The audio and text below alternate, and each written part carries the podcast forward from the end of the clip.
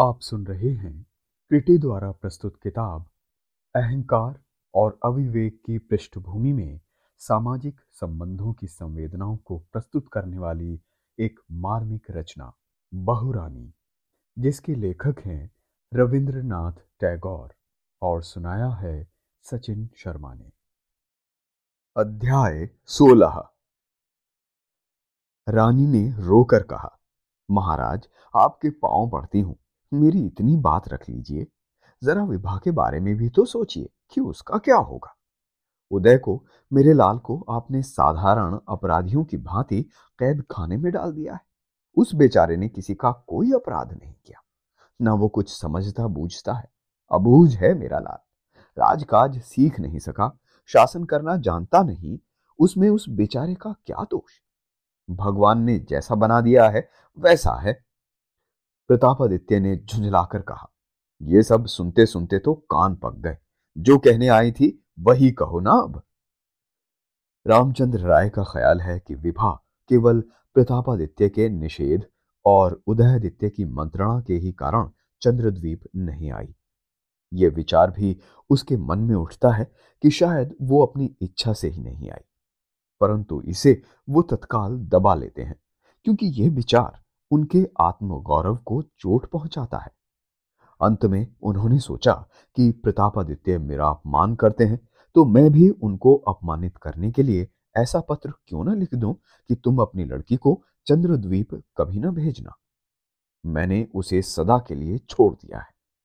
काफ़ी सोच विचार के बाद उन्होंने हिम्मत करके ऐसा पत्र लिख ही डाला और तब राम मोहन को बुलाकर बोले, जाओ इस पत्र को यशोहर पहुंचाओ। राम मोहन ने हाथ जोड़कर कहा, नहीं महाराज, ये काम मुझसे नहीं बनेगा। हाँ यदि आप रानी माँ को फिर से लिवाने के लिए भेजना चाहें तो एक बार और जा सकता हूँ। लेकिन ये चिट्ठी लेकर तो हरगिज नहीं जाऊँगा। तब रामचंद्र राय ने बिना कुछ कहे बूढ़े नयन चंद के हाथ वो पत्र यशोहर भेज दिया। नयन चंद बड़ा ही डरपोक आदमी था। प्रतापादित्य के हाथ में पत्र देने का उसे साहस न हुआ। चुपचाप जाकर रानी के हाथ में पत्र थमा दिया। रानी की हालत वैसे ही अच्छी ना थी। विभा के दुख और उदयादित्य के कारावास के कारण उनका मन उखड़ा उखड़ा सा रहता था और वो प्राय छिपकर रोती रहती थी। वो पत्र पाकर तो उनके हाथों के तोते ही उड़ गए। बेचारी बड़े धर्म संकट में पड़ गई। विभा से कहा तो अब बचे की नहीं? पति से कहा तो अनर्थ ही हो जाएगा। फिर भी अंत में रोती हुई महाराज के निकट पहुँची और बोली, महाराज, विवाह के संबंध में कुछ ना कुछ तो करना ही होगा। प्रतापादित्य ने पूछा, क्यों? क्या हुआ? रानी बोली, नहीं, हुआ तो कुछ भी नहीं, लेकिन उसे ससुराल तो भेजना ही होगा। प्रतापादित्य ने कहा, सो तो समझ गया, लेकिन इतने दिनों के बाद आज सहसा ऐसी क्या बात हो गई? रानी घबरा उठी और डरे स्वर में बोली, मैं कब कहती हूँ कि कुछ हुआ है, लेकिन मान लीजिए कि कुछ हो जाए? प्रतापादित्य ने झुंझलाकर कहा, और क्या होगा?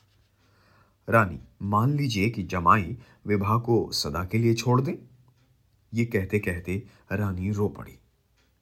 प्रतापादित्य ने कहा, तब उसकी उचित व्यवस्था की जाएगी। रानी ने रोकर कहा महाराज, आपके पाँव पड़ती हूँ। मेरी इतनी बात रख लीजिए। जरा विवाह के बारे में भी तो सोचिए कि उसका क्या होगा। उदय को, मेरे लाल को आपने साधारण अपराधियों की भांति कैद खाने में डाल दिया है। उस बेचारे ने किसी का कोई अपराध नहीं किया। न वो कुछ समझता बूझता है। अबूझ है मेरा लाल। राजकाज सीख नहीं सका, शासन करना जानता नहीं, उसमें उस बेचारे का क्या दोष? भगवान ने जैसा बना दिया है, वैसा है। प्रतापादित्य ने झुंझलाकर कहा, ये सब सुनते सुनते तो कान पक गए। जो कहने आई थी, वही कहो ना अब। रानी ने कपाल ठोक कर कहा, कहूँ क्या? मेरा जला भाग्य। एक बार विवाह के मुँह की ओर तो देखो, वो किसी से कुछ कहती नहीं दिन दिन घुलती जाती है। उसका कोई उपाय करो, नहीं तो वो जी ना सकेगी। प्रतापादित्य और भी झुंझला उठे। ये देखकर रानी वहाँ से चुपचाप चली गई। जब सीताराम ने सुना कि उदयादित्य बंदी गृह में डाल दिए गए तो उसने खुद हाथ पाँव पटके। रुकमणी के यहाँ पहुँचा और जो मुँह में आया, बक चला। यहाँ तक कि मारने पीटने पर भी आमादा हो गया। सीताराम बोला, सत्यानाशी, मैं तेरा घर फूंक दूँगा, तेरी मड़ैया में उल्लू छोड़ दूँगा और तेरा खून पी जाऊँगा। जानती नहीं, मेरा नाम सीताराम है। आज ही मैं रायगढ़ जा रहा हूँ, वहाँ से लौट तो आऊँ। फिर तेरी काली थूतनी इसी पत्थर के ऊपर रगड़ दूँगा। और जब तक तेरे थोबड़े पर चूना और कालिख पोत कर शहर से बाहर ना कराऊं, पानी तक नहीं पीऊँगा। पहले तो रुक्मणी सीताराम की जली कटी सुनती रही।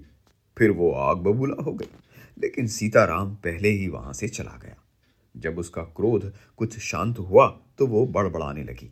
अच्छा जैसे युवराज मेरे कुछ नहीं, उन पर विपत्ति पड़ी तो तुझे ही क्यों दर्द हुआ? और मुझे कुछ ना हुआ। कल मुहे तू क्या जाने कि वो मेरे हैं, और मैं ही उनका भला बुरा सब कुछ कर सकती हूँ। मेरे युवराज को कैद से छुड़ाने वाला तू कौन होता है? देखती हूँ कैसे छुड़ाता है। सीताराम उसी दिन रायगढ़ चला गया। शाम के समय बसंत राय रायगढ़ के महल के बरामदे में बैठे थे। सीताराम ने महाराज की जय हो कहकर प्रवेश किया और प्रणाम करके खड़ा हो गया। बसंत राय चौंक पड़े। सीताराम को पहचानते हुए उसके समीप आकर कंधे पर हाथ रख दिया और बोले, आओ सीताराम, आओ। अच्छे तो हो। भैया कैसे हैं? बिटिया कैसी है? सब कुशल तो है ना? सीताराम ने कहा, सब बतलाता हूँ महाराज। उसने एक एक कर युवराज के बंदी बनाए जाने का पूरा हाल कह सुनाया। परंतु वो कारण नहीं बताया जिसके लिए उन्हें कारागार में बंद किया गया था। ये सब सुना तो बसंत राय के सिर पर जैसे आसमान टूट पड़ा। सीताराम की ओर देखते हुए केवल इतना कह सके, हैं? सीताराम ने कहा, जी महाराज। थोड़ी देर चुप रहने के बाद बसंत राय बोले, सीताराम, जी महाराज, इस समय भैया कहाँ हैं?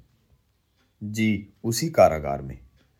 थोड़ी देर चुप रहने के बाद बसंत राय सीताराम का हाथ पकड़कर बोले, सीताराम, जी महाराज, भैया इस समय वहाँ क्या कर रहे हैं?